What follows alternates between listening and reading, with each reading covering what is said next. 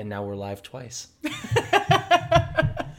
Just in case you missed yeah, the first one. Exactly. Thank you so much again for uh, for letting me come up and, and do this with you. Oh my so, gosh, so my much fun. pleasure. Um, so we have, for anyone who doesn't know, we have Lucy Norris on, and a longtime friend and one of the hardest working women in the city that I know.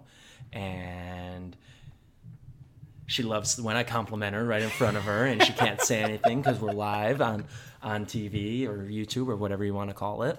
And yeah, thank you for coming on. Well, you have me blushing, yeah, and I haven't even yeah. said anything yet. I know, I know, that's the point. And we've got our, I've got my Wonder Woman mug, and you've got your Hello Lovely. Yes, I felt like yours was very appropriate for today. It's a very strong mug, so we can work hard and get some action done. Yeah, absolutely. So let's dive right in. You you were telling me about your uh, your show that you have and how you were doing season one, and now you've got a fellowship and you've got six months of free studio and everything that you want to do with it. So when when did you start doing this show? So I started this show um, last summer. So it's called Do Well, Do Good. And it kind of just stemmed from some other work that I was doing. I was doing a lot of research and interviewing a lot of social entrepreneurs and finding out more about sort of conscious lifestyle brands. And then I felt like there was a disconnect between what the brands were saying and then the sort of information that consumers had when it came to actually choosing products and services. So I thought, why not make a show about it? Um, so I created Do Well, Do Good, and the first season is streaming on Connect T V. So I got to interview some very cool entrepreneurs who are really, as they say, making profit with purpose. Um, so I believe that it doesn't matter what you do, you should always be doing good business, and that comes in many different layers. Um, so we created the first season, and then I had the opportunity to create the second season. We started filming um, at S A P, at their innovation lab at Hudson Yards. So we've started all that already. Very cool. Um, and then a new opportunity came up where I was actually offered um, some space for six months as a social entrepreneur to really dive into developing what Do Well, Do Good could be. And I think um, as you know, like as an entrepreneur in the city, it's hard sometimes because you need a place to focus, but you also need to be around like-minded creative people um, to help you kind of get to the next level.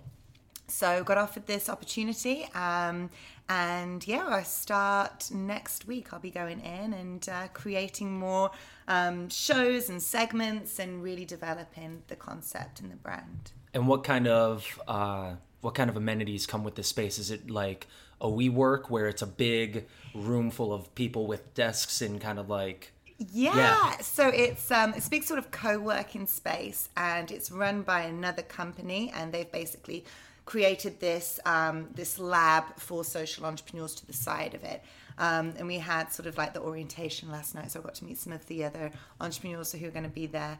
And uh, yeah, it's very exciting. It's in Midtown as well, so it's a perfect location. Easy to get to. Easy, yeah. And I'm working with others. There's document, um, documentary, oh my gosh, what's the word, Justin? Uh, documentarians? I don't... Filmmakers. Filmmakers. People who point cameras at things. Look at me, I was yeah. on like a roll, and then I was like, I can't even think of the word. I need more coffee. Um, yeah, other filmmakers and uh, producers and writers and artists. So it'll be a lot of fun. And they have uh, they have all the software. They're providing all the software you need. That... So there's a lot of resources and tools there. And I mean, I have my own equipment because, you know, we have to travel and do this stuff. Um, but they also have stuff there as well that we can all use and... Um, I love the. Do the sirens come up? The in sirens this? Are definitely going to come up. Yeah, we're yeah, in we're in Harlem at the moment. Yeah. It's a little bit noisy, but it's all good. That's the New York background that you yeah. want. Um, you can, you have to pay for background noise that sounds like New York if you're not here. So someone could just take the sound off this podcast now and use it. Yeah, and just fort- pay you instead. Fortunately, fortunately, uh, they wouldn't be able to cut around our voices. We've been pretty consistently. We are the background yes, noise of New York. They can. I would love to be paid to have our sultry voices in the background of some kind of movie or T V show. What sort of movie or T V show would you do a voiceover for? I'd do voiceover work for anything at this point. I'm. anything. It's like, hey, we want you to do, are you paying? It doesn't matter. I'll I'll do it. It's it's it's great. It's great. Advil commercial, fine. I'm in. I'm in. Let's uh, do it. I have a friend that just got her first uh, national commercial for uh-huh. Shark vacuum cleaner, and it's amazing. I'm like, yeah, of course. I'd love to do that. Yeah. It's not what I want to do with my career, but she got a great paycheck, and you know, people keep, I see, because we're friends on Facebook, people keep uh, posting on like, oh, I was watching this show, and then it was a commercial break, and then, hey, you're in my living room. And you got to take the paid work. Absolutely. So I'll do any voiceover work. Noted. Noted. I'll do voiceover um, as any paying voiceover work. Okay. Anyone watching, listening? Yeah. Hire me.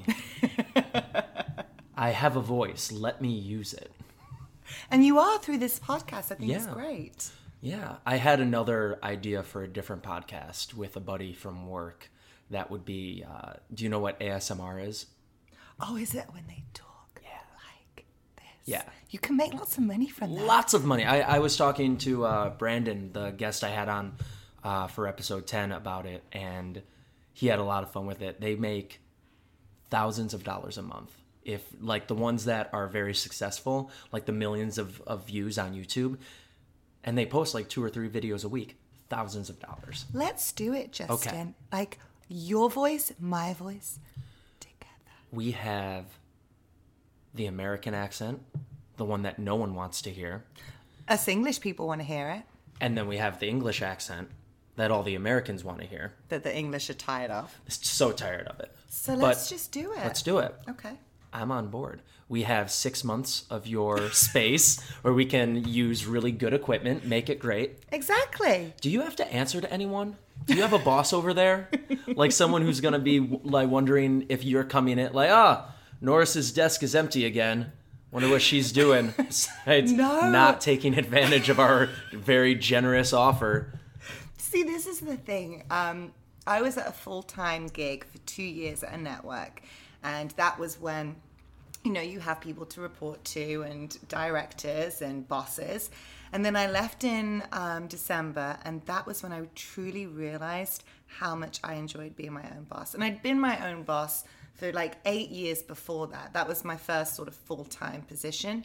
And then once I left, I was like, no, I don't like answering to anybody. I like being able to manage my own time because I can be productive. I will be effective in, in how I'm doing it. Um, so no, I don't. The the idea behind it, though, is that they're bringing these people together to build a culture. And there's different sort of projects and initiatives that we're all working on um, together to kind of reach. So um, looking at anything within sustainability, um, sort of how can, and then they pose questions for us on a weekly basis. So with all of our different skills, it's kind of like, how can we all come together and, and fulfill this project that the company is doing? Um, so that's kind of what I have to offer. Um, and so last night I was kind of, you know, brainstorming on things that I could do to help one of their projects that they're currently working on. And, um, and anyone else who's sharing that space, if they needed like a producer or someone on camera, then, you know, the idea is to collaborate. Got so, it. Um, very excited, but yeah, no, I don't have to answer to anybody. It's amazing. It's just, just my own boss. Just you. And you said the, uh, the six month starts Monday? Uh, well, I'll be in on Tuesday, so that'll Tuesday. be my first. Yeah, my first so you're going to not show up on the first day? Of course. Like, I don't follow the rules. I'm not going to be there on Monday. Set, set the precedent. It's like, welcome everyone to day one. I'm noticing uh, Norris's Norris desk. is in here. Great. Perfect. Everyone else, welcome. Just going to send a quick text. Ungrateful. British.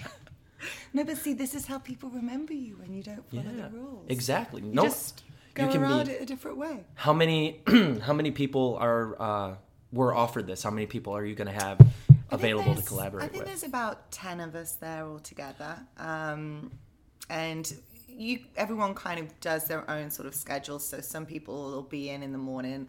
I'm pretty much a morning person, so I'll tend to use it in the morning.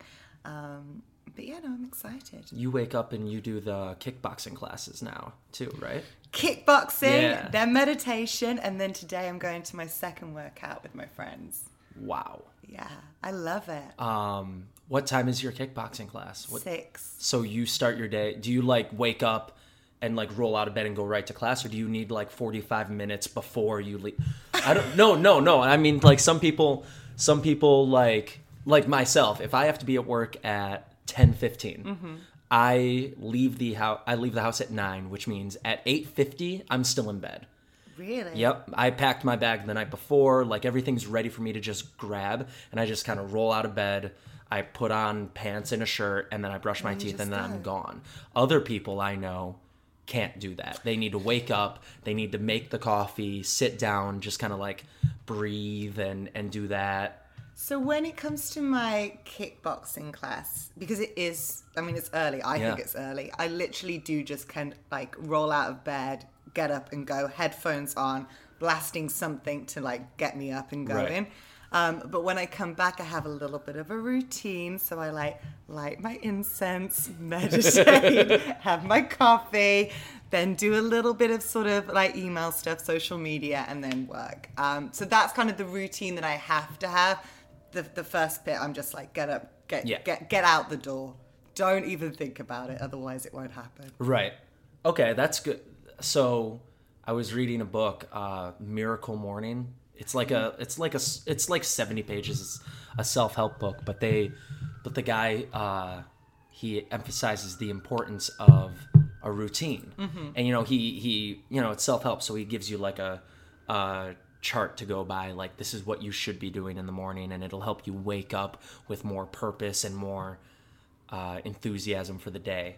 And most of what you just said, without even knowing it, it fits into what he says you should do. Very um, cool. Because he, he plots it out by like an hour. ten minutes for this, ten minutes for mm-hmm. this. T- there's ten minutes for meditation. Yeah. ten minutes for exercise. ten minutes for reading, which is, I figure, the equivalent of your like social media, like emails, et cetera. It's like... intense it's reading. Super intense. Oh my gosh. Just pick up, pick up a...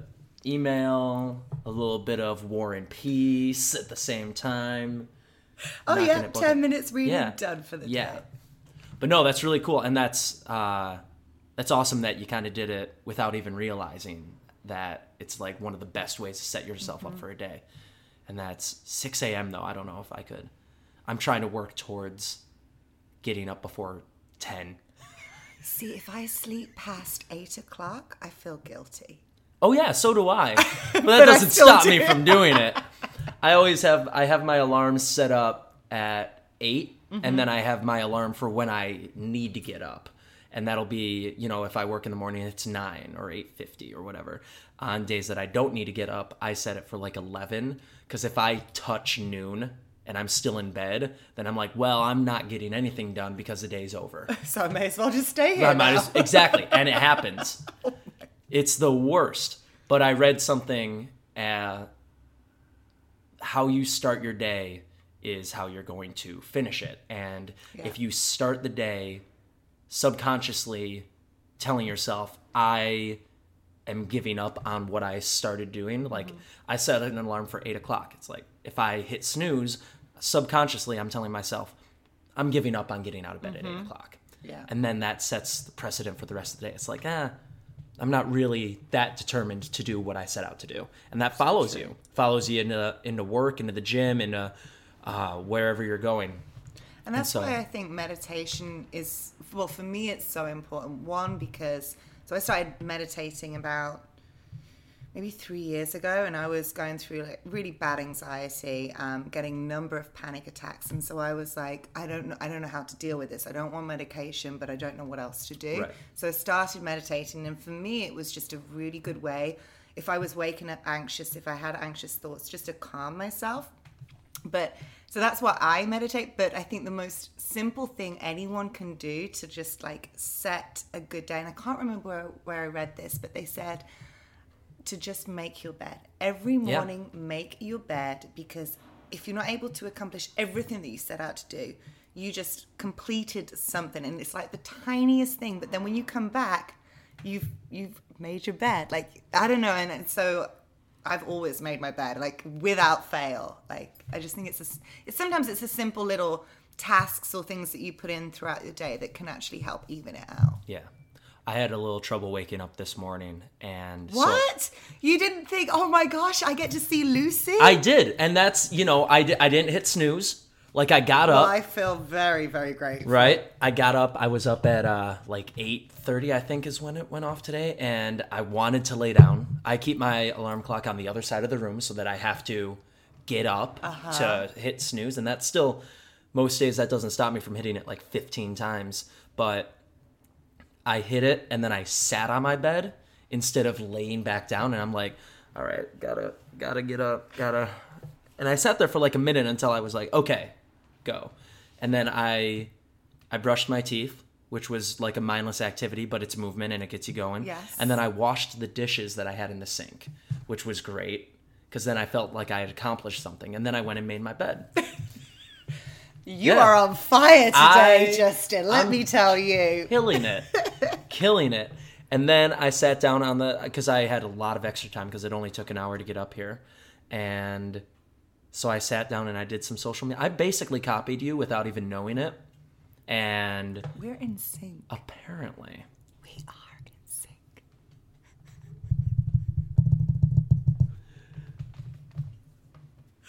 We should definitely We should definitely con- yeah. Yeah. we have we have six months starting Tuesday, not Monday, cuz fuck that. Let's I don't do Mondays. That should be the name of the show. It's like, I don't, I don't do Mondays. We'll air everything on Tuesdays. I love this. Yeah. Make a note. Make it, well, we have two. I, I turn my phone yeah. off, so I yeah. can't do it there. But in our heads, I don't, I don't do, do Mondays. Mondays. That's great. All right, done. I love Cheers. it. Cheers. Cheers to Cheers. making plans. Yeah. Also, I think I asked you if you wanted to come on this on Monday, and you're like, no. And I think... I think it's because I don't do Mondays. You don't do Mondays. Like it's like I don't do meetings on Mondays. I don't do auditions on Mondays. I mean, if I can choose, I'm not just going to say. I fall. I fall asleep Sunday around eleven, and I wake up bright and early Tuesday morning. It's weird. I don't know why Mondays. I just. I don't. If I don't have to work that day, I'd prefer not to because yeah. it just everyone's always a little bit miffed off on a Monday anyway. Oh yeah. So very Garfield-like. Yeah. Do you you do you rem- you remember like the, the Garfield? Yeah. yeah. You know what I read the other day? It kind of like bummed me out. What? Garfield doesn't like Mondays because that's the first day of the week, and John just spent the whole weekend at home, and now he has to go back to work. Aww. Yeah. Because Garfield's a cat. He doesn't have a job. He has no real reason to hate Mondays. Oh, Garfield. Yeah. That's quite sad. And he just loves John, and he wants him around. Aww. Because, you know, that's all he has. Except for the dog, Odie, the dog, who he hates. Yeah, it's been forever since I watched. It's not still on, right? I don't think so. Oh. I think they still... Was that you buzzing? Maybe. Doesn't matter. Oh, by the way, we still look good. Oh, we do? Yeah, we okay, do. Good. Yeah. I thought someone was texting us saying that. No, you were no. just checking us. Well, it did buzz. Okay, but, but okay, also, good. We still but also look we good. look good. You're welcome. So you have a online media course coming up. Mm-hmm. That's it. Done. Done. Moving on. Um, what are you going to be teaching? So um, the course uh, is now available. It's on GenConnect. And how do you spell that?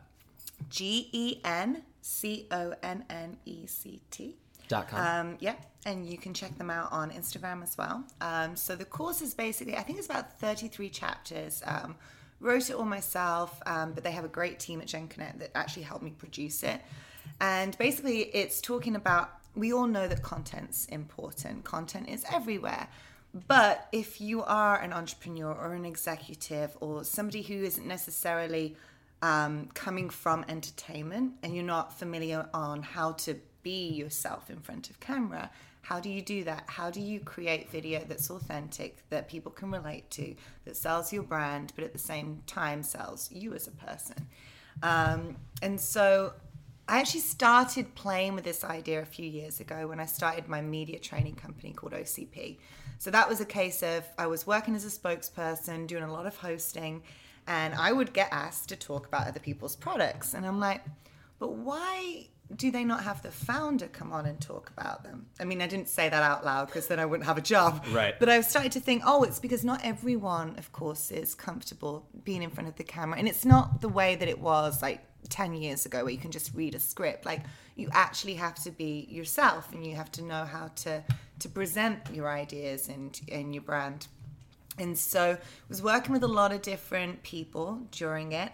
And um, my most recent was somebody uh, who was a dentist, very random, but he was going for a specific role um, in the sort of um, big organization in the dental sort of industry. And I can't really talk too much about it because I was basically a ghost coach. Um, but yeah, we worked really hard for like a year on one of his campaigns and he won. And so through all of that, I really noticed that there needs to be um, an online course that people can go to, because I can't always be with somebody, or there aren't, you know, necessarily people don't have the money to, to get the one-on-one coaching with other speakers or mentors out there, because um, there's some really good ones. So I thought, okay, an online course would be a great way for people to just get a head start and and kind of learn the ins and outs on equipment, um, brainstorming, ideas, uh, where do you even start, and then tips and sort of insider's tricks on how to be yourself in front of camera. And um, yeah, put it together. Uh, we filmed it in December. It's now available. And um, I really do believe that video is kind of, I mean, it is the way forwards, because we want to be able to connect and we want instant sort of communication. And through video is when you can really see somebody, yeah. And that's what I've been working on there. And when did it come out? Sorry, I know it's you said. It's like today. Today. Today. Amazing. Yes. Um. And very exciting. Before I forget, Jessica, yeah. the one thing I was like, yeah. the one thing I need to remember is that anyone listening or watching um, gets a discount. Amazing. And, and all, how do you go about doing that? They, all they have to do is type in Lucy twenty nineteen. Done. Not done. You don't type that in. Just, yep, Lucy, just Lucy twenty nineteen. Is it like important if it's all caps or no? No. Doesn't matter. twenty percent off. twenty percent off. That sounds like one hell of a deal. And that's it. I'm done with the sales. That was the only thing I had to say. Um, how important do you think the role of social media is in businesses not related to entertainment? Like you mentioned mm. a dentist. I know I went on a liking spree in the past week just to like build a following for myself, because yeah. as an actor, I've heard successful actors say when they were first starting out, you know, I got this job over someone else because I had more followers on Twitter or on Instagram. So I know it's important to people in my industry. But how important, if at all, do you think it is to dentists? I followed, uh, the liking streak was a bunch of uh, barbers mm-hmm. around the world. And can we just talk about your hair? My like, hair? Doesn't he have the best hair? And in fact, I'm actually going to maybe make you blush a little bit. My girlfriend, one of my best friends from oh, England, no. saw a picture of us together. We like Justin's like family. And um, saw a picture of us together. And she texted me. She was like, oh my gosh, who's the hot guy? He looks like um, Jared Leto. Jared Leto? Was it Jared Leto that she said? Who have that's, I always said that you look like? Uh, James Franco. Yes, that's yeah. who she said. She didn't say Jared okay. Leto. Okay, because I was going to say Jared Leto. That'd be a new one. Although no, James Franco. That's what she said. We think that you're hot. I appreciate that. And his hair is amazing. I, so you were liking barbers, sorry. I don't know how to take compliments, so I'm going to segue back into the barbers thing. Um... You were liking yeah, barbers. I was liking a lot of barbers. So, so uh, importance in the role of social media in industry is not related to entertainment. So I just had this conversation um, with one of the guests that I brought on for Do Well, Do Good. Instead of like having um, an entrepreneur who's specifically got a brand or product to sell, I wanted to bring someone on to actually talk about like the space of what does it mean to be sustainable, how can people be authentic? And she was talking a lot about just how companies can be genuine and the importance of social media. And she's the founder of Alter New Media. So she gave me some really sort of like insider's sort of perspective on this. And I do think it's really important. I mean, nowadays, if we're looking at a restaurant or a bar, what's the first thing we do? We want to look at the reviews. We yep. go to Yelp. We look at the website, and genuinely or generally um, with restaurants, I just think the websites suck overall. For the, the most st- part, yeah. The stand. I mean, there are some really good ones, but generally, I think that is one area that really needs to amp up the sort of the way that they're marketing and social media, because when they do it well, they do it really well. Mm-hmm. Um, and so I think that it's extremely important because that's a way for the consumer to connect to the brand. And um, but it's still, I mean, it, it changes so quickly. And I think something's going to happen in the next like year when it comes to influencers, because right now we have brands, companies wanting influencers to talk about products and services to connect to the consumer. Whereas I truly believe something's going to happen and there's going to be a shift where it's like just brand direct to consumer and kind of pushing the influencers to the side. And I don't know what will happen, but something's going to shake up because there is a need for um, consumers to want authenticity. They want the truth behind a product, you know, and you, you get asked, like I've been asked to talk about stuff, and I try and make a, a very so, sort of strong effort to only talk about things that I actually use or right. would like. But it is hard because influencers need to make money. That's their job. And so when they're getting offered a lot of money, you know, they have to make that decision yeah. as well. So I think it's extremely important for businesses and um, entrepreneurs who are not in the entertainment industry to really use social media to their advantage and work with experts in the space who can help them. Um, but there's a lot of like researching and diving into what works, what doesn't work, and kind of getting past the noise because it's so loud. Yeah, it's. I know if you even click on click on any hashtag on Instagram where it's. Uh, It's commonly used, like yeah. like uh, Smile, New York, like like the big ones that mm-hmm. millions of people are using. Uh, you click on it, you can go back, and then you click on it like two seconds later, and it's a swarm of new posts mm-hmm. in the last three seconds that weren't there the first time. Yeah. How do you think, if if you can, how do you uh, stand out? What what besides besides authenticity, because in a way, people are window shopping. Mm-hmm. They're they're scrolling through, you know, you have a sixty-second video. They're not going to stop and watch every sixty-second video yeah. unless it's like of, of puppies playing in the mud or like those go-tos that everyone loves.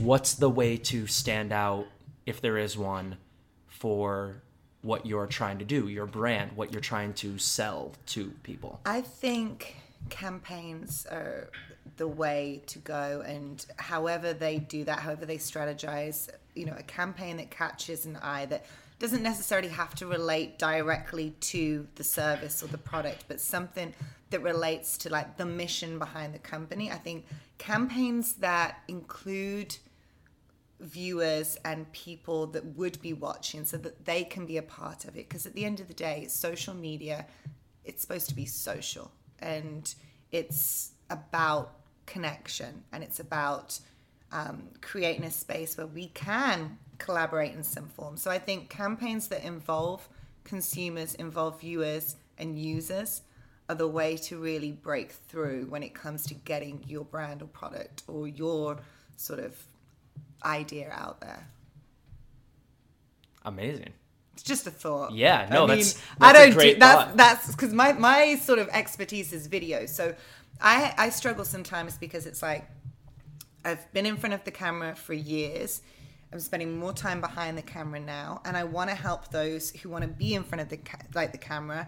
I can help create the content. I can help with the ideas, but everyone needs a support system around them. So once you've got the content, how are you going to use it? How are you going to get it out? What campaigns are going to work that aren't just video, that are the catchy slogans or the um, the images that drive people back to the video? Is that's the hard thing, and that's what we're all trying to, you know, people specialize in that, and those are the people that you want to work with, as well as people who create the video, as well as, you know, your team that create, help support and create your brand.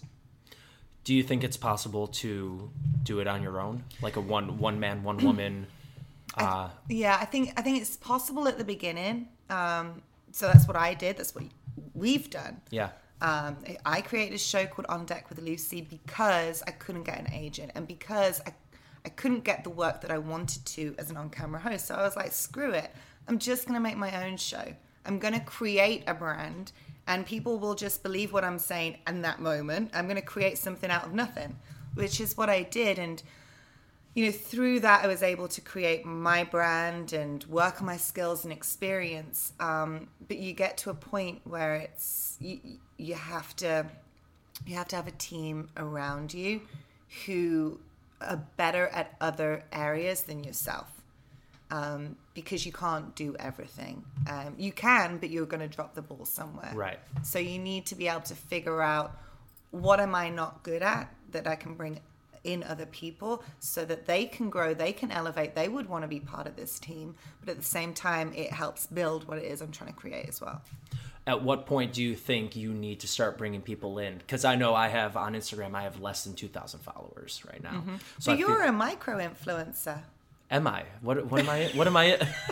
This or is, an, this or is a news to me. Influencer. I forget um, which one they call it. Micro influencer, nano. Uh, I, so basically, what this yeah. is is you know we have the influencers, and now brands are starting to steer more towards a micro. Is it? I believe it. They call it micro influencer or nano influencer, but it's basically someone with followers under three thousand. But they believe that you actually have a very specific target audience that you can directly interact with these people. And it's a lot better in some cases than someone who has like twenty thousand. And these people are all over the place. Yeah. Not the influencer, but the users. Um, so yeah, so that's what you are.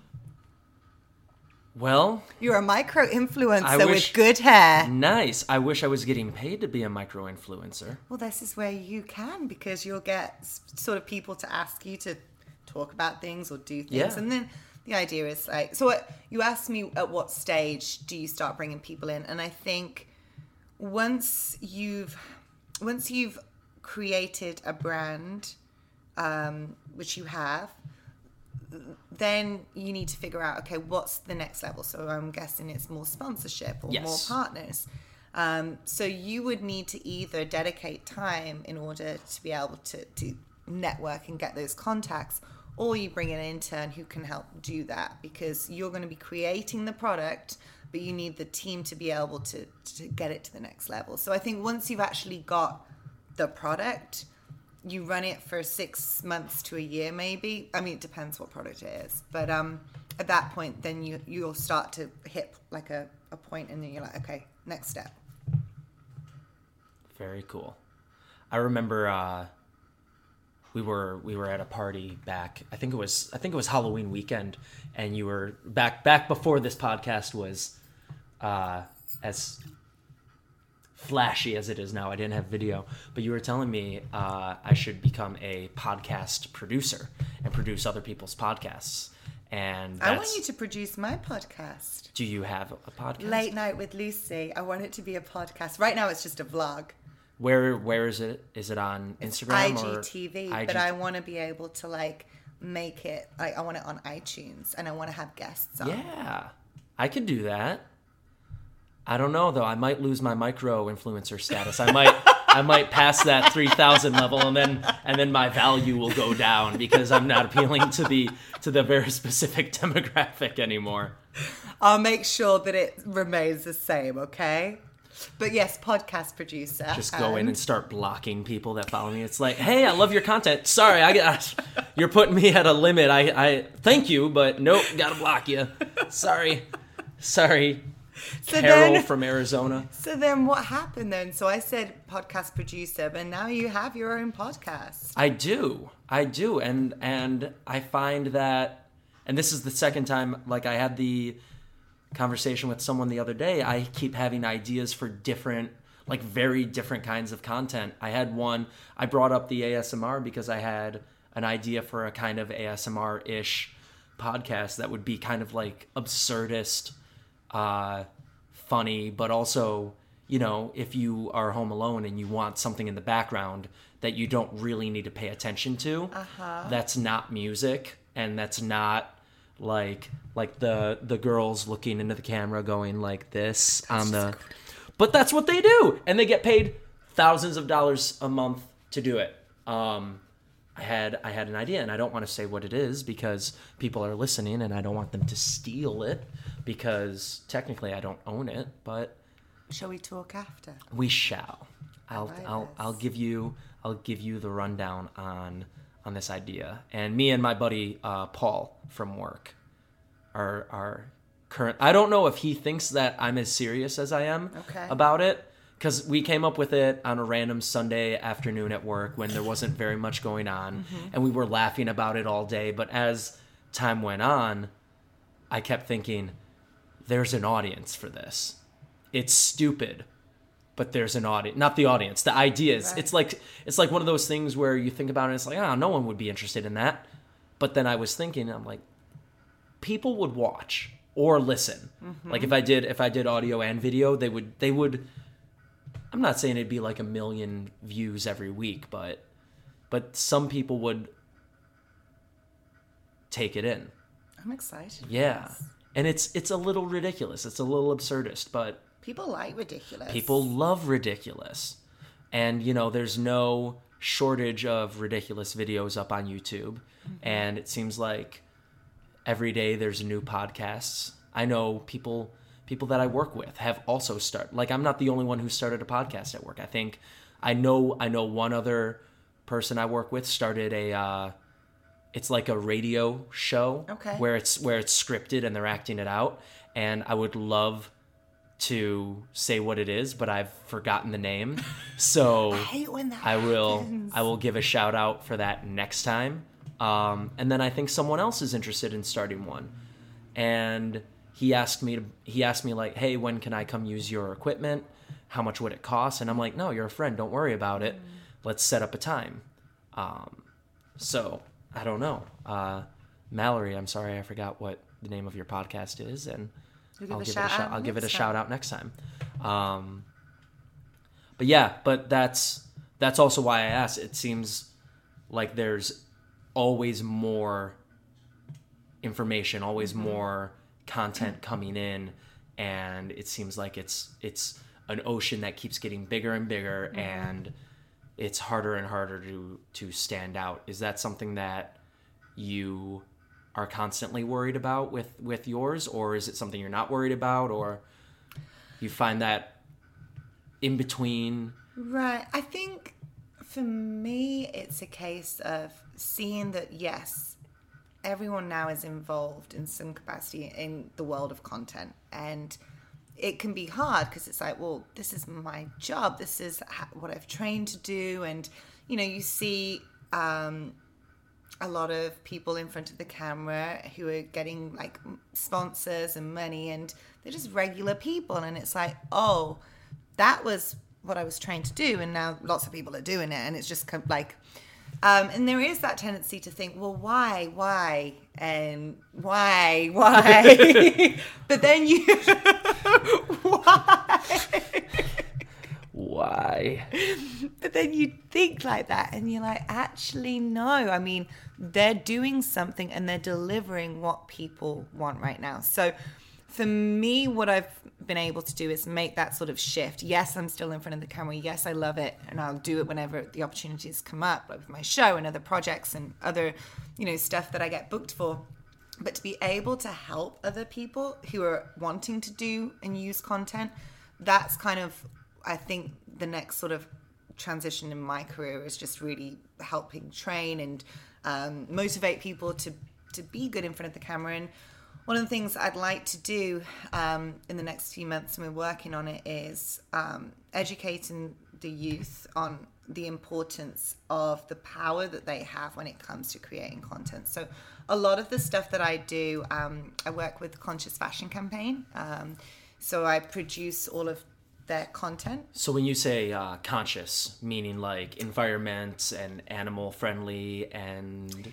Yeah, to so the, to the yeah, to so the, the, the basically the Conscious Fashion Campaign is an initiative to help people realize that um, it's not just about looking at a t-shirt and saying, oh, well, that's organic cotton, or that's sustainable. It's like there's so many layers to how something could be created in a conscious way. For example, how are the workers treated? Where was it made?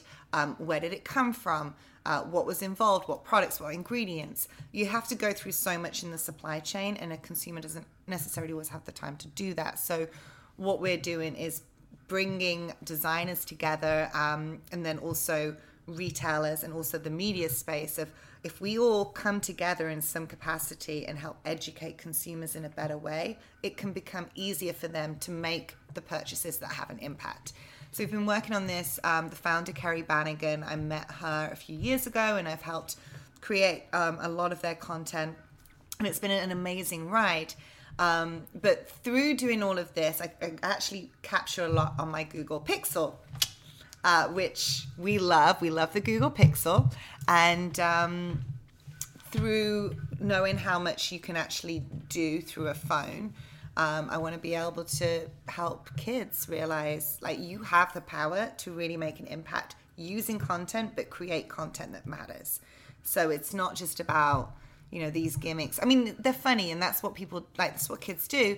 But, like, you could have such a huge impact and make a difference if you know the power that you have using a phone to capture a story or tell um, someone something that they didn't realize. Um, so that's what I want to work on, as well as helping others in front of the camera, helping kids actually understand how to, to use content better. And when you say kids, what, what age range are you? Are Ideally, you I'd like to work with from like about nine to fourteen. Okay. Um, so I've worked, I've done a lot of like hosting workshops within this sort of age group before, like t- not just like like T V hosting. Um, and I think that for me, it's where I can make the most impact in that sort of age gap there. Got it. So, do you have, hi, do you have, hi, Justin. Do you have, don't look at me like that. Oh, sorry. Batting those eyelashes. Do you have a plan or idea for, because you said that's where you want to be in the next like few months. Do you know what you want to be doing in like five years or yes. or ten or twenty or yeah. fifty or one hundred, because we're living in an age where we're going to never die. Obviously. Yeah. Um, in the next five years, I want my own digital network specifically um, for the Do Well, Do Good space. Uh, and then I also want, obviously, my media company to continue growing, um, giving seminars and coaching as many people as possible on how to be their self in front of the camera. So kind of like a, a digital network slash... Uh, Would it, I can't think of the word that I want to use. Would it be like, uh, nope, I'm moving on because I don't want to, I don't want to spend I was time like, trying to I think of the word. I can hear your brain yeah, ticking away. Yeah, it's just going, now. But like the gears aren't like lubricated. So okay. Like, um, so then is that going to be all under the same company, like under one umbrella, like the... the network and and the courses and all of that, and that's going to be something that you are in charge of everything, kind of like the C E O of your own yeah. powerhouse? Do Well, Do Good. Uh, right now it's do well do good n y c dot com. That's where the, the brand lives. And then O C P Media um, training. O C P Media training is my on-camera stuff. So I just basically want it to come all together and create content that matters. That's my mission. Um, and that's what I think that I'm here to do. Amazing. And I think you're going to do it. Thank because you. As I said earlier, one of the hardest working people I know in this city. It seems like you're always doing at least five different things. And yet somehow up at six a.m. for kick, up before six a.m. for for kickboxing. And then, yeah. and then I know... I was over I was over here for dinner with everyone like two weeks ago, and you know, in the middle of a relaxing evening with friends, I just look over and you're like posting your uh uh what is it, Late Night with Lucy yeah. thing.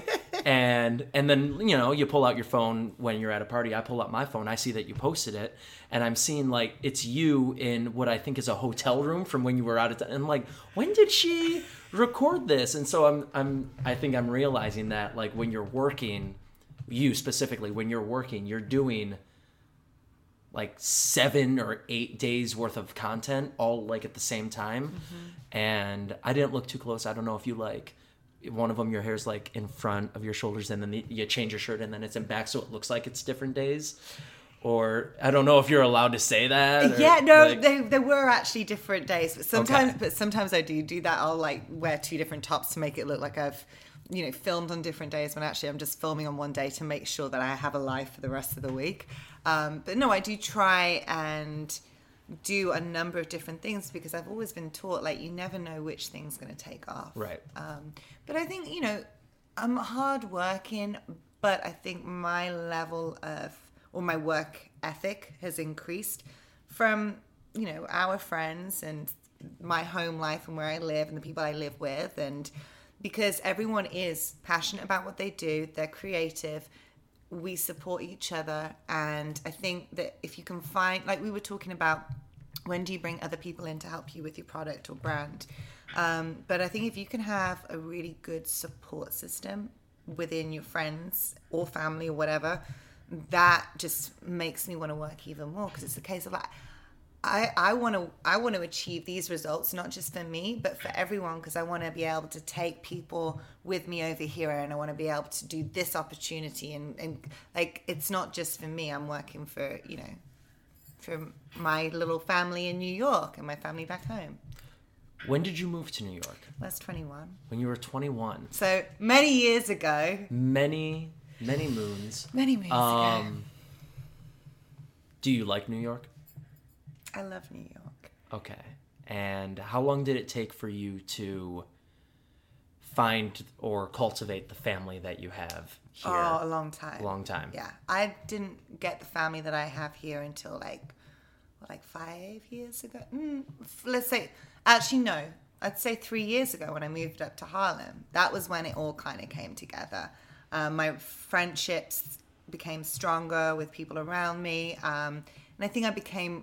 more myself um, about three years ago, uh, as opposed to trying to please other people and do what I thought was expected. I just kind of said, screw it. Yeah. so and I'm you... too tired. I'm I'm exhausted all the time. It's like, hey, be who I want you to be. How about I just, no. How about I go up to Harlem? I live with my, be- I live with my friends. Uh, Christian, who you met on the Acura auto show circuit, right? Yeah, I actually, so did he ever tell you how I actually met him? Maybe, but I might not remember. So one of my best friends, Christian, who I live with. He was on uh, episode three yeah. of, of, the, of the podcast. He's great, and I have to listen to that one. Um, so I was on a plane going to L A, and this guy sits next to me, and I'm like, and I'm right by the window, and I'm just like looking at him. I'm like, he's nicely dressed, he's tall, he's got dark hair, like everything. Check, check, check, check. Um, but I have a tendency when I like someone, I just don't talk to them. So I was like, it's like, you're over here, great. I'm gonna stare at this guy over here with the toupee and the arm hair. It's so true. I do something called stern flirting. So when I really like someone, I think I'm flirting with them, but I'm actually like doing the complete opposite, like don't talk to me sort yeah. of look. Um, so he sits down. I'm like, here's hot. Look out the window. And then at the end, and then he fell asleep. And he, so we didn't talk. And then at the end, he was like, oh, where are you going? And I was like, obviously L A, we're on the same plane. And then it turned out that we were working together at... Um, with the company that we work for, and uh, and that was it. And then we just, like, we hit it off instantly. Um, and on the plane, on the way back from L A, we were getting on, and he was down, like, a few seats away from me. I was like, let's drink, Christian. And so I said, like, wine down to him. And, um, yeah, we just became amazing friends, and now I live with him. Yeah. And I remember... Every every Easter, uh, the auto show happens to be in town, and yeah. and Easter Sunday, a, a day normally for like family, but when you're estranged from your family, living in a city, you kind of come together with the family you know. That's where I met you the first time. Was was the annual Harlem Acura and Friends yes. Easter Sunday drinking party thing. I remember you were in the kitchen at the far end, because this was at their other apartment, and I walked all the way down the hall, and I met my other roommate James. That was the first time yeah. I'd met him, and he's an incredible designer, and he was showing me his jackets. I'm like, I'm in love. Then I walked down and I see you, and I'm like, and James Franco. All right, I'm home. And that was it. That was it. Damn. And I'm so glad that you that you moved in, because there's a lot of people that that Christian has brought into this social circle, mm-hmm. like like like the small social circle of like James and Christian and and Annie, his sister, and everyone, and me when I'm fortunate enough to be involved. Uh, but it, you know, it, it if it gets bigger with with the right people, that's always the best. And, yeah. And it's it is great. And you wouldn't be on this show, I don't think, if you hadn't moved in, because I'd still only see you once a year, and I'd be like, oh, she she had bangs last time, and now she doesn't. Cool. Oh, the hair's a little bit lighter. Great. Hey, Lucy. Lucy, right? Great. Make sure I don't get the names mixed up, because I know you and I know Amy really well. And, oh, yeah. I love Amy. Everyone else is just like, oh, you were were you here last year? And I'm like, yeah, I, I just haven't gotten a haircut, so I, I look... And the facial, it's... And you'll be at the party this year, so you'll be able to have yes. the same conversations with them. Yes, exactly. Because I haven't gotten a haircut in a year. There you go. And it's... If my mom's made it this far in, she's screaming right now that I need a haircut. Oh, no, we love it like this. Right? Yes. That's my... That's what I'm saying. I'm sorry, but we do. We love it long. I just... But no, I'm so happy that we met. Yeah, me too. Me too. And it's going to be... great, I think, as we both work towards a career in in like the Venn diagram of the industry, where mm-hmm. it's like we're we're both doing something in entertainment. It's a little bit different, uh, but like growing up and and becoming full-fledged adults in this crazy world. Yeah, I hate it. Hard work. It is. Growing up is hard. Don't do it. It's a trap. That's why I just, I'm still not grown up. I'm not doing it. Uh, do you, um, you, do you actually not consider yourself grown up, or do you think, no, I feel I'm like, like, I feel like I am, no, I am grown up, definitely. And, um, yeah, I've been able, I'm fortunate. I've been able to so far say everything I've done, I've wanted to do, and I've had a lot of different experiences and opportunities, blah, blah, blah. But I do think that you guys keep me younger than I Like you keep, like your perspective and outlook is, because I'm a few years older, so it does keep me, I think, younger and not take myself so seriously all the time, because I have a tendency to do that. So, um, yeah, I think I think I've maybe um, stopped the growing situation for a few years. Putting it off. Just putting it off. Like, I'll get older. You know, later. Like maybe three years from now, I should consider it. You know, like the. The responsible stuff, like marriage and all that stuff. And do you children. Want to get married? Oh, wow. Justin, now that you ask. Uh, that wasn't a proposal yet. Oh, really? You got to buy me dinner first. All right, fine. It's twenty nineteen, as long, you can buy me dinner. As long as you don't ask me to make it, I'll buy it, yeah. I'm the worst cook. No, we'll have uh, we'll have it here, and we'll have James cook it. All right, perfect, done. Yeah. Done deal. Because he's going to, because I'm okay. But he's, he's leagues above and beyond. Um, my he other a, roommate is like amazing. He has a menu. Oh, it's and we all have our favorite yeah. dishes on there. Which, which one's yours?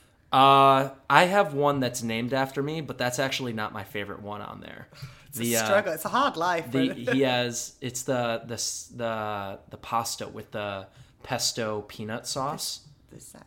Yeah, yeah, yeah, yeah. I didn't want to say. I didn't want to say because it is, yeah. It, yeah, it's an yeah, inside yeah, yeah, thing. Yeah, yeah. Um, but yeah, no, I love that one. It's I had it and it blew me away. It's very good because it's just amazing. And unfortunately, it's not the one that's named after me, so it's not often made. But at least you have a dish named after you. I do, and I actually I hope he doesn't hear this. I forget what my dish is. We'll figure it out. Yeah, we'll, we'll figure, figure it out. out. But he also, I think, I think what, but my previous favorite one was when he uh, remakes really good versions, really high quality versions of like different things on Taco Bell's menu. Oh. Like we did, we did a uh, homemade Crunchwrap Supreme night once, and amazing, outstanding. The guy can do no wrong. Yeah, he's very, very good. Yeah. I'm in his apartment. I have to say that. No, I'm kidding. He's he's outstanding. And all of these plants behind us are his. He's a plant man. He's a cook. He's a designer. He's got... I'm very excited to have him on when uh, when he's ready to premiere season three. How exciting. Season three. I'll do a little plug because this is something I do remember. James Nathaniel. Uh, he's got a fashion... I'm going to do it very S M R. James Nathaniel. He has his own fashion line. Season three is coming out soon. T B D. Stay tuned to find out. It's the way that you look up at the sky yeah, as though I'm very, the sky has given you this yeah. new voice. Yeah. St- stay tuned. And then the out- outro music would come in. And, yeah, yeah. I like it. Yeah. I, I, I produce a few things. All right. I know, okay. I know, I know what to do. Okay. Yeah. Um, do you want to be in New York forever? Uh, I mean, I love New York. It's the right place right now. I'm open to anywhere. Uh, I think I've always had that. Well, actually, no, I haven't always had that attitude. When I was, I'm from a very small town um, in England. Um, Wait, you're from England? I couldn't tell. Well, some people think I'm Australian, South African. Well, I met you at the same time as I met uh, Conrad, uh, who is from Australia. So you were like, there is a difference. Um, yeah, it was. A big it difference. was. Yeah, it was very. I'm like, they're. N- How do, like, I get, like, the British colonies colonized Australia. That's why the accent's similar. But mm-hmm. they, there's been hundreds of years and hundreds? Yeah. Yeah. So, no, they were very different. Very. But also you and Conrad are very different people. So you shouldn't sound the same. That is also true. Um, so, yeah, no, from England, small town, uh, always wanting to get out. And so I basically said at eighteen, I want to move to London. Didn't know anyone.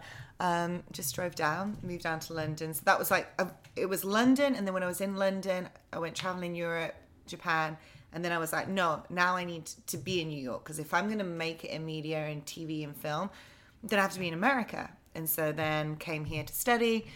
Um, I'd been to New York once, hated it. I came for my twenty-first birthday. I was like, this place sucks. Everyone's rude. It's freezing cold. Like, I, why? Yeah. And then they offered me this scholarship at T V and film school. And I was like, okay, guess I'm moving. Um, and then I fell in love with it. Um, so that those were the goals. So I've done New York and I'm still doing it. But I'd be open to anywhere that I need to go. Um, you make home where it is. Would you ever go small town? Or do you think it's going to always be a city like this? So I have these little ideas. Do you want the white picket fence and the, and the tire swing? No. No. No, no, no, no, no. Not that. Um, but I do, I definitely think maybe one day I'd live by the ocean. I love the beach. Okay. Um, and so like last year when I was in, uh, Florida Keys, we were out there and it was just like Key West is like such a cool little strange quirky place with all these little businesses. And I was like, you know what, maybe I could move to like somewhere like this and just make videos for all of these different businesses, um, and live by the water. So I don't know, I could live like that s- smaller version, but, uh, I don't know. Uh, who knows what the future holds? Right. But I definitely don't want the white picket fence. Right. I'd feel very claustrophobic. I want the white picket fence. Do you really? I definitely want and the white picket fence. And a tire swing. Yeah. Absolutely. I want I want a nice house that... So, ideally speaking, I will I will be I will be wildly successful in my career. Yes. And I will have the time to study architecture a little bit so that I can design my own home the way that I see it in my Ooh. mind's eye. And I'm going to get a big plot of land and I'm going to put it on and I'm going to have a big backyard and I want a big family. And like how many? Uh, ah, that, so I used to, I grew up most of my life thinking, well, I've always wanted kids. I always thought, you know, maybe two or three. Right. Because I only have one other sister. So I'm a family of two kids. Um, but lately, I've been thinking like five. Five kids? Five kids. Oh my gosh. I know. And that's, and you know, I've, I've, uh, I've considered like, I don't know why, you know, you're young and you're stupid. I, I always thought it was very important that they be mine. like my genetic yeah. D N A. But now I'm like, that's a stupid thing to think to oh, begin with. Yeah. Um, but also to like, be open to adopting. I, I want to adopt. Nice. Like at least one or two kids. Very good. And I want to, I, if I can, if I'm capable of having my own, I would like that as well. Um, and the number that's been in my mind for the past year or so has been five. Very nice. Yeah. And I don't know why. In the I don't Midwest, know would you move back? Michigan. Absolutely. Where I'm from. The yeah. boys are all from Michigan. Yeah. I. And they're good. Do you know what? You guys are good people from Michigan. I can't say all of Michigan, but I know, everyone's so lovely that yeah, I've met. It's, and but the, I think that as much as that is Michigan, it's also, you know, James is from a big family and they're all yeah. really good-hearted people. And so he likes to surround himself with good-hearted people. And then, you know, the Schultes are good-hearted people. And and you've got you've got a good selection yeah. from Michigan that you happen to have, have met. You know, I know some people that aren't that great that are from Michigan, but my Michigan people are her, good. Yeah, uh, but yeah, that's definitely All where right. I want to go back to. Very nice. I, you know, I have an idea in my head of uh, upstate Michigan. I have a buddy Logan whose family owns multiple acres up in Vanderbilt, okay. which is near like Traverse City. It's north of Traverse City, like okay. by an hour, I think. Um. No, it's closer, like forty-five, thirty, thirty to forty-five minutes. And I want to do something similar. I want to buy like thirty acres. Mm-hmm. I don't necessarily want it all to be cleared. If it's like part of it's in the forest, I'll leave that there and then okay. uh, build the house, have a bunch of dogs, bunch of kids, and, you know, travel to New York or L A or wherever I might be filming. And I love this, it. yeah, this is all, this is all after I've established myself enough to where I don't need to live in New York every day mm-hmm. to hit random auditions every day. I'll have an agent who can be like, hey, they want you in New York tomorrow to read for this role for this movie. And it's like, great. Book me a, because you're my, book me a ticket, or get nice. my manager, book me a ticket. Let me know when I need to be at the airport. And, you know, but that's where I want my, my home base to be. I like it. Yeah. You got it planned. I do. Now, as I'm still very single. Well, just... you may have a viewer out there who's like, oh my gosh, like he's great. And they may contact you. No and one's then watching you won't be... right now. What a way to kill my little dream there. No, but this will go this will go up and it'll be on there. And so, you may you know. have a viewer who's like, oh, you know what? I really like him, and get in contact with you. And then you go, what, are you dating? Right now, am I? Yeah. Uh, not actively like, like, like there's no You're one. Like, whose show is this? there, no, no, no, no. It's like, there's, there's no one that I've gone on a date with okay. in the past couple weeks. There's no okay. one that like, I don't have a, a girl that's at the top of my like text message that I've been talking to, okay. but but I've I'm open to to meeting someone, and that stop, stop it with the side eye thing. Um, but no, I just you know I, I just came out of that relationship that I had over the summer, and and that kind of put me in a frame of mind where I'm like, I don't want to I don't want to do any like. bullshit New York hookup, yeah. uh, run around. Like if I meet someone, I want them to be good, mm-hmm. like a good person. And, you know, I'm not going to like dive in and, and be like, hey, I know this is the first date, but I'd really love to turn you into my girlfriend in, th- in a month yeah, and don't... a half. But like, but like I'm going to be on that first date. I'm not going to be looking at uh, like, hey, can I get her home tonight? I'm going to be looking at, all right, first date, are we compatible on on very basic levels? Like, do we do we make each other laugh and all of that? And then, like moving forward, I'm gonna be like, you know, that's that's where that's where I'm working towards now. Okay. But I'm not like, I'm not gonna intentionally turn the next girl I go on a date with into a girlfriend because I'm trying to rush to the finish line. I think that's a good place to be. I think so. Well, we'll see what happens. Mm-hmm. We'll see what happens. I'm I'm young. I'm I'm twenty-eight, and that That's is a good age. It is. And you know, people like I, I keep I keep thinking, you know, my parents were twenty-two and twenty-three when they got married. Yeah, but and life's completely life, yeah, it's completely different. different. That was that was twenty-nine years ago. World's a very different place. We were in New York, which is a completely different world. Yes, as it is. So we got time. Yeah, and also I only think that I'm old because I'm the oldest I've ever been. Yeah. And that's the only perspective that I have. Like if I was thirty, then I'd be looking at twenty-eight and thinking, ah, exactly. what what I would give to be back in my twenties. But I'm in my twenties, so. I will say though, your thirties are freaking awesome. That's what I hear. I love, I like, I love my age. It's the best age. I love being in my thirties. You're a grown up. You can afford to go out for a nice dinner, and you're in a good spot in your career. You're killing it. You have the energy to get up at six a.m. and go do a kickboxing class. Yes. And and I have um, no like, res- I don't want to say responsibility. Everyone has responsibilities, but I have like nothing weighing me in any area. Like I'm completely free to do. You could move to L A tomorrow if if, yeah. the, if the occasion or the need I can arose. And I you know I would and yeah. I think that's just a really quite liberating sort of uh, perspective to have and to be in. So no, I love my thirties. Would you would you move to L A tomorrow if a job came up? Yeah. Yeah. Uh, I mean I'm not necessarily I'm not I love California. L A, I've always been a bit like, mm, because I don't drive in America. Um, wrong side of the road. And wrong all side that. of the road. Never took my test again, so I haven't driven for twelve Do years. Do you think if you got behind a car, behind be... the wheel of a car, you would accidentally at some point, like just like, oh, I've got this driving thing, and then you kind of like turn your mind off, you're on autopilot, yeah. you would like make a turn.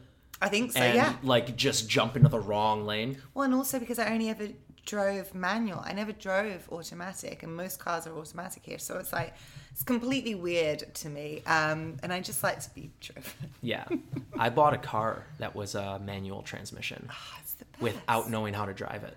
Did, well, you obviously learned. I learned. I, do- I, dr- I dove into the deep end. I bought my first car that I bought myself when I was twenty, because mm-hmm. I had a great bartending job. I was making a lot of money, and when you're twenty, you don't really have any bills. Yeah. And so I bought a uh, Chevy Cruze. Okay. And I'm at the dealership, and he's showing me like all the different packages, the colors, the interior, out, the, all of that. Uh-huh. And I, I spot a couple that have a stick shift in the middle. And I'm like, are those manual transmission? And he's like, yeah, yeah, full manual, uh, super easy, super smooth. Because like a nineteen seventy something Jeep mm-hmm. has a very difficult stick yeah. shift. Like learning on that is a lot harder. And he looks at me, he's like, do you know how to drive that? And I'm like, no. He's like, all right, well then the automatics are over here. And I'm like, no, no, I'll take that one. And he's like, like, challenge accepted. Yeah. Well, that's the best way to learn something. Like you want to learn a language, and not that you have the means of doing this, but if you want to learn Spanish, go live in Spain. Yeah. Um, because you're going to need to. You're going to need to speak Spanish. Unless you're in like a touristy town where you're surrounded by people that speak English, and the restaurants and everything, they speak English because they know that tourists are coming in. But when I was in Russia studying at the Moscow Art Theater School, I... Did you not know I did that? No. I studied at the Moscow I Art Theater School. I thought you were going school. on like, you know when someone people, sometimes people will be like, oh, when I was in blah, blah, blah, blah, blah, no. just to check people are listening. And I was like, what? You were. I was listening. Yeah. yeah, I studied at the Moscow Art Theater School in June of two thousand twelve. How for the was whole, that? For the whole month. It was amazing. That's incredible. I loved it. It was what an one experience. Of the be- they did a condensed version of the entire first year of what the Moscow Art Theater students go through for us as a study abroad program. That's amazing. And we had acting, we had movement, uh-huh. dance, ballet, classic Russian ballet. I took a month of Russian ballet. Wow. Um, singing and voice work, two separate classes. Uh, art history, Russian theater history, Russian film history. And then we did we did class from like nine a.m. to six p.m. Mm-hmm. And then we would go grab food real quick. And then eight, eight o'clock every night, maybe like seventeen nights out of thirty, we had a show, a play that we were going to see. That's incredible. And yeah. what, like, to say you lived in Russia. Yeah, in like, the in the dorms.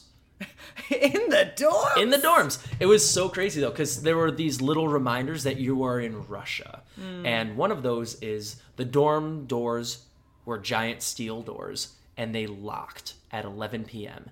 And you were either locked in or you were locked out. Ah. And there was no there was no getting in at eleven thirty p.m. There was no getting out at eleven. Did you ever, did you ever miss your curfew? We did intentionally once. Just to see what would happen? Well, no, no. We, we went out. We oh. went out for the entire night. It was a Saturday night, and me and a couple of my friends, Jackie, Yasmin, uh, Sarah. There was like seven or eight of us. We all we got dressed up, um, and at like a ten forty-five, before the doors locked, we left and we went out. And there was there was a bar near the school that we had gone to quite often because the bartender spoke English, mm-hmm. and it was like an American bar. So it was like a very cool divey bar, but it was also like they had a big dance floor with a disco ball and okay. a lot of lights. And Jack Daniel's shots cost nineteen dollars because that's an imported whiskey over there. It's not domestic. Oh my gosh. And so, but we did, we did shots of absinthe, like. That will send you loopy. Oh, yeah. Well, I, I always was very aware that I was in Russia, so I never got drunk. Mm-hmm. I got a nice buzz, and then I was also the only man. Uh, so I was like... Looking after these, everyone. These are, these are my girls. I got to make sure they're good. Um, but I did take the shot of absinthe, and it was like, you know, we have absinthe here. I've had absinthe at all of the bars and restaurants mm-hmm. we've worked at, but they're usually for uh, washing the glass... before like a Sazerac, because it adds a little something. Oh. But shots of absinthe, they muddle a sugar cube, and then they put the absinthe in, and then they light it on fire.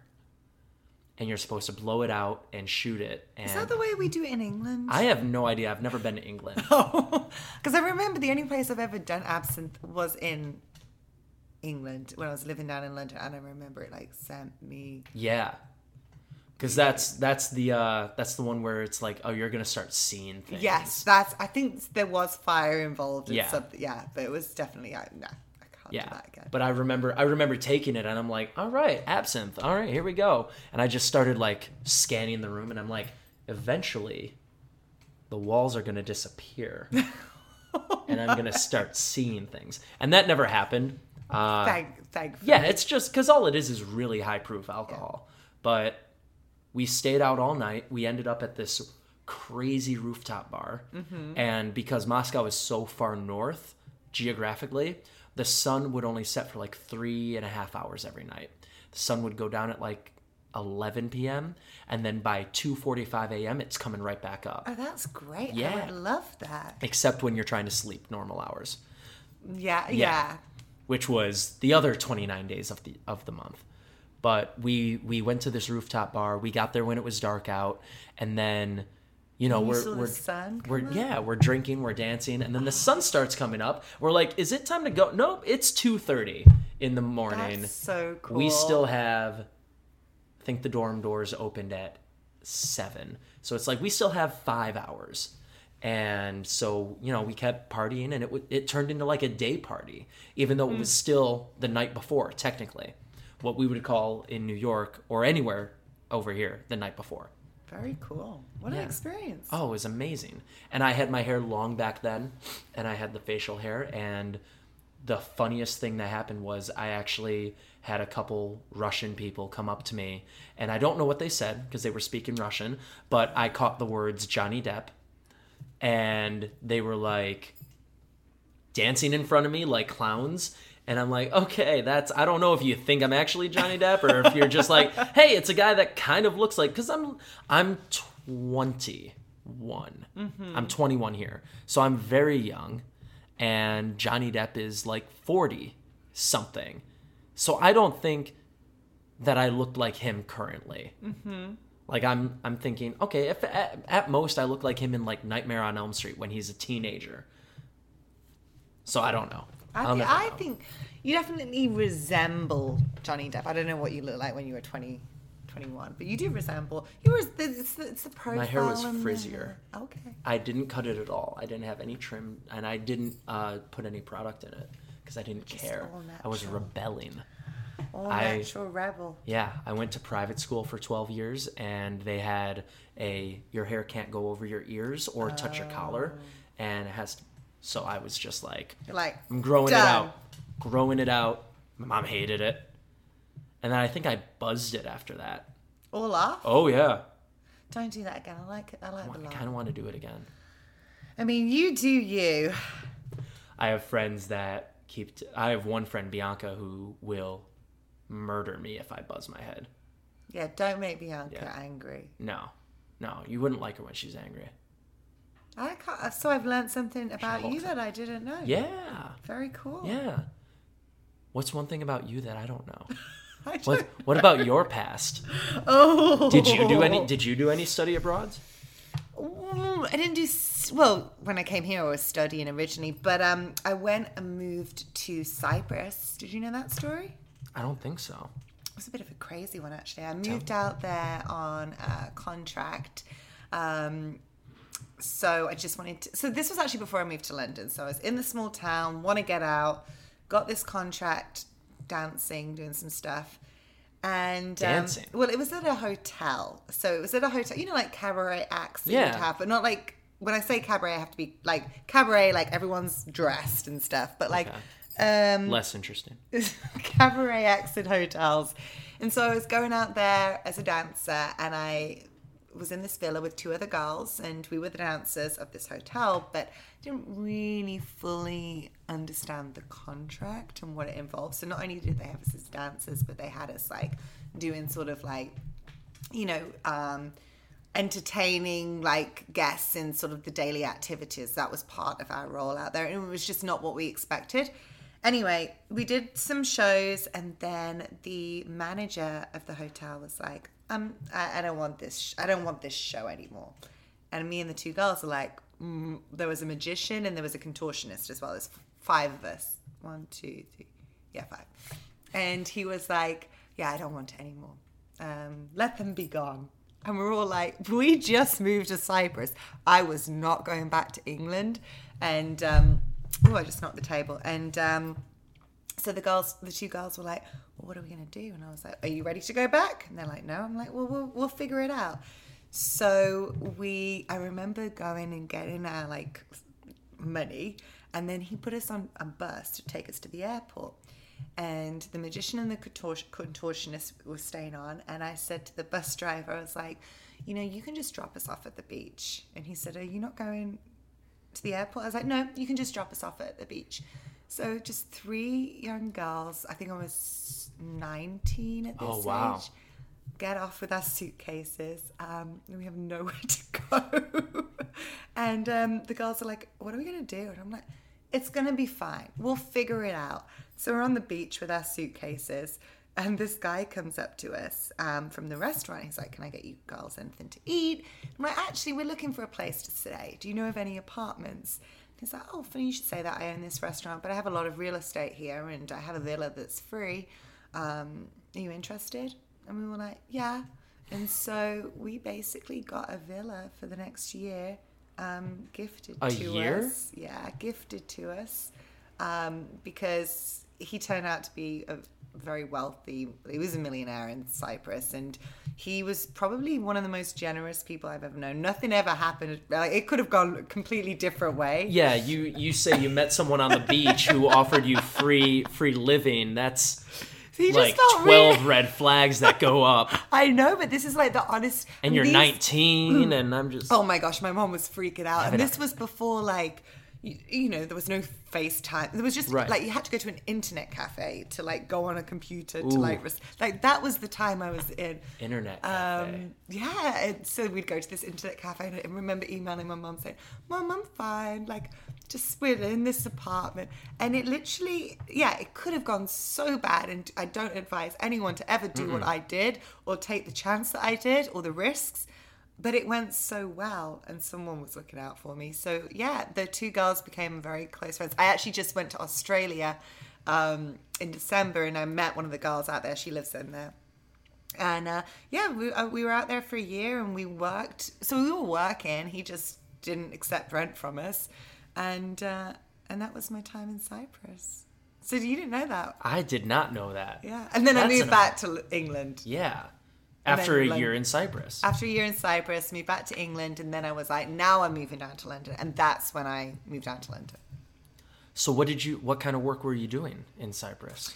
So we, we made up this um, sort of like, like our own sort of performing act, and we take it to different hotels, and we basically hustled our way around and did what we had like supposedly come to Cyprus to do, but we got our own contracts and we were just dancing around and doing our thing. So I think I've always had this like, I'm just going to figure it out and I'm going to hustle and I'll meet Be your someone. own boss. Yeah. And so that's what we did for a year. And then uh, when I moved back to London, I went down and I was working as a model and actress. And then I went into I got a job on a show called Fame T V, and that was my sort of introduction to T V hosting. And um, I was down in London doing a shift from like, oh my gosh, eleven at night till four in the morning. Ugh. And again, this was a time that it would never work now, but you basically was in a studio and you would, my job was to come up with ideas and get people to text in. So the T V station would earn money from the amount of texts that or calls that you would get in. So you'd have like contests, or you talk about like pop culture or stuff, but I actually had to create everything that I was going to talk about for five hours by myself. So I didn't realize, but I was like producing before I even knew how to do it. Yeah. And so that's what I did, and then I moved to America. It's one hell of a couple of years. Yeah, so then I moved to America because I met someone in Las Vegas on a dance floor, and I was like, hmm, long distance relationship. And then I was like, oh, how do I get to America without me committing to that, but seeing how that goes? And that's when I was like, let me apply for school. And then things kind of evened out for five years while I was in school, because I think I'd done like my adventures. Mm-hmm.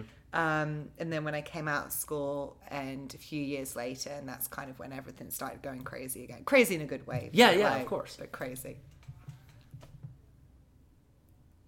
You, you're speechless I'm, right I, now. Yeah, I mean. And I'm thinking to myself, oh, did I say anything I'm not supposed to say? But no, no. I mean, that's all. That's my part of my chapter. So what was, that's, yeah, that's a lot that I didn't know. What was, uh. What was life in Cyprus like? Besides, was it because you weren't paying rent? So was it just fun money that you were earning? And if you weren't working, you were just a nineteen-year-old in on a- the beach. Like I look back and I'm like, oh my gosh, I cannot believe. I mean, we weren't earning a lot of money though. We but were you earning... didn't really need to, because what what bills did you have to pay? Nothing. Really? I yeah. mean, I had nothing, and um, it was a very sort of. You look back at things and you're like, oh, not that I wish I'd, because I did appreciate it. Um, and I think it was a very sort of, like it was a safe space for me in that period of time. Um, but yeah, no, we were just like, that was when I, actually that was when I picked up running, because I never really like ran before. And um, my one girl, she was a runner. So that's when I started to like enjoy running, and we'd go to the beach and we'd make, well, I didn't cook, they cooked, and we had a pool and we'd listen to music, and we just kind of, we were just nineteen and just like figuring it out. nineteen, it was, but on your own with very little to worry about, living on the beach. Yeah. Yeah. Well, there was a really, so this villa that we stayed at, there was a really long driveway. I remember the driveway specifically. Um, and we weren't close to other villas. It was just like three girls in a villa. Again, don't advise any of this to anybody. But yeah, it was uh, it was a good time. That sounds amazing. I am incredibly jealous. Don't be. No, I am. No, because that, and and you know, not not down to every last detail, but like living with friends. With with very little responsibility, but then you're also still hustling. Mm-hmm. You uh, your work ethic doesn't go out the window, because you still you could have very easily gotten a job in that guy's restaurant serving tables, mm-hmm. and that would have been fine. And you would have had your three or four days off a week, and you could have done whatever you wanted. But you still decided to do exactly what you went there to do. Mm-hmm. You made it your own. You got the contracts for whatever gigs that you did on your own and stayed for a year. Yeah. And that's like, it's super impressive. It's not what I would have done. Like I would have, I because I, I started working in, in restaurants when I was fifteen, so it's been thirteen years now, and I'm good at it. It's something I know I'm good at. It's always a good fallback if I end up falling behind on bills or rent or whatever. But I think it really says something about you that that you didn't do a fallback. You did you did a different version of what you went out there to do. And yeah, and I think because some people may have looked at that as when we were told you're going to have to go back as failing. Like we basically lost our jobs is what happened. Yeah. But I am such a strong believer, and especially I always have been, but especially at that point I was like, everything is happening for a reason. It's sometimes it, it's heartbreaking stuff that happens. It's tough. It's a struggle and all of that. But everything is unraveling because it's supposed to unravel this way. And so when that happened, I'm just someone who I always try and think, well, if it's happening for a reason, what are my other options? Like when I, you know, ended the job that I was at a few months ago, which I'd been in for two years, it wasn't an easy transition because you're going from something that is stable and continuous to, you know, you're out in the world again, but, oh, this is just like, it, this is a better, um, a better way forwards. And there are times that you want to fall back and you want to be like, oh, it'd be so much easier to just do this. But the the truth for me here in America is I, I don't have that. I, I never have that option. It's like, I have to be in the industry that I came here to be in. I can't do anything else. And I think that when the stakes are that high, then there is no other way around it. Um, and sometimes I think, you know, if, if people heightened their stakes or at least, you know, really kind of didn't give themselves a fallout option, then maybe more people would be doing what they really are supposed to be doing. It's very easy. I know I'm I'm guilty of it myself, moving out here and, you know, getting a job that you know you can get, something that's easy, something that'll pay the bills in the meantime. And getting comfortable, yeah. You know, it's it's it's a little cliche, but most people in the entertainment industry start off in the service industry in New York. Mm-hmm. There are thousands of restaurants and bars, and if you're in the right one and if you're good, you'll make great money, and you'll meet some great people along the way. And then you, I know, I was roped into, you know, on my nights off, let's let's go grab drinks. Mm-hmm. And then, you know, drinks turn into sleeping in instead of waking up early and getting work done. Yeah. Um, nights of going out and partying instead of staying at home and working on uh, a script, a demo reel, what auditions I want to hit in the morning, yeah. Which I'm now not getting up in the morning anyway.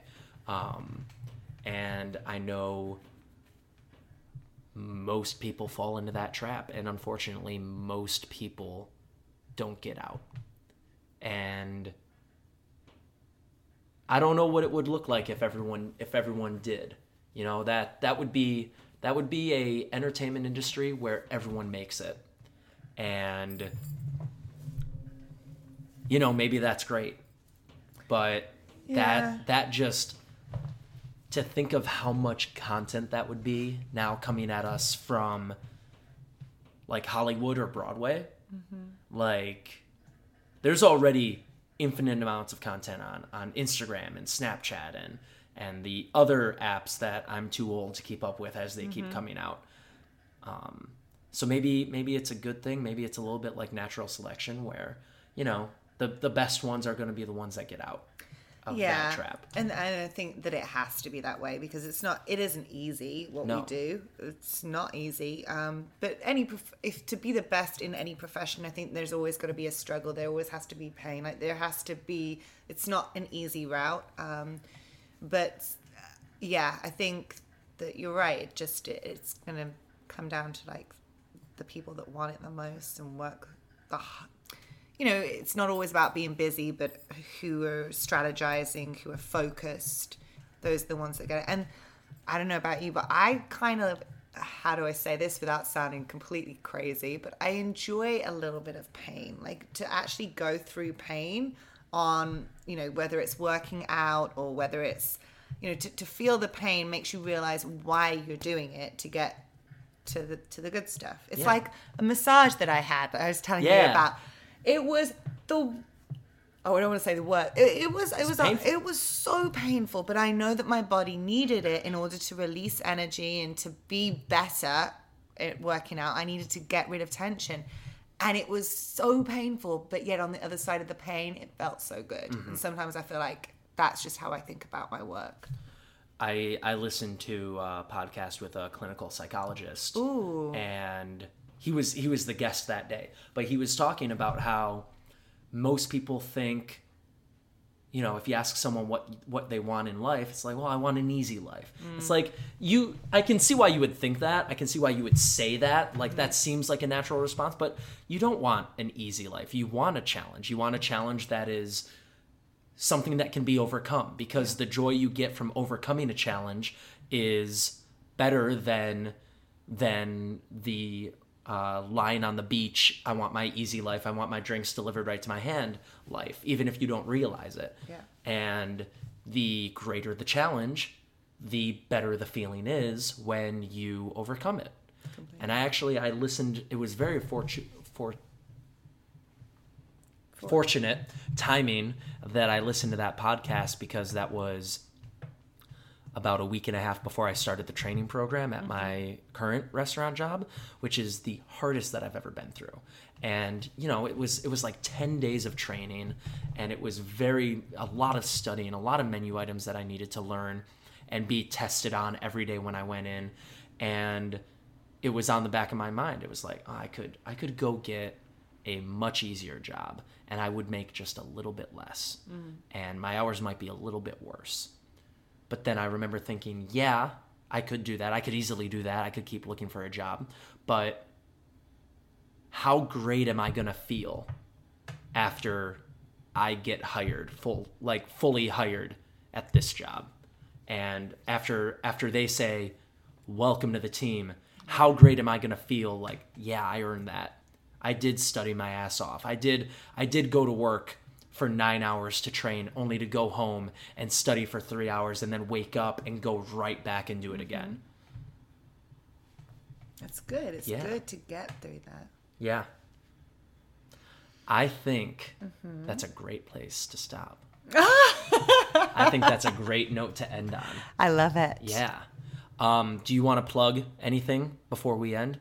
Web website, your your your media. I want to plug your podcast. You stop. This has been amazing. They're already listening. They're already listening. Um, they know it exists. So for me, you can find out more about my work at lucy norris dot com, um, O C P media training dot com for my media coaching, and then D W D G N Y C dot com to find out more about Do Well, Do Good. Um, again, the online course, go to gen connect dot com to get twenty percent off. You type in Lucy twenty nineteen, and you can just follow me on Instagram, Lucy the letter J Norris, and that's it. Great. And all of those links are also in the description. Uh, oh yeah. Well, then I didn't even no, no, say no, no, anything. No, I, but I like I like.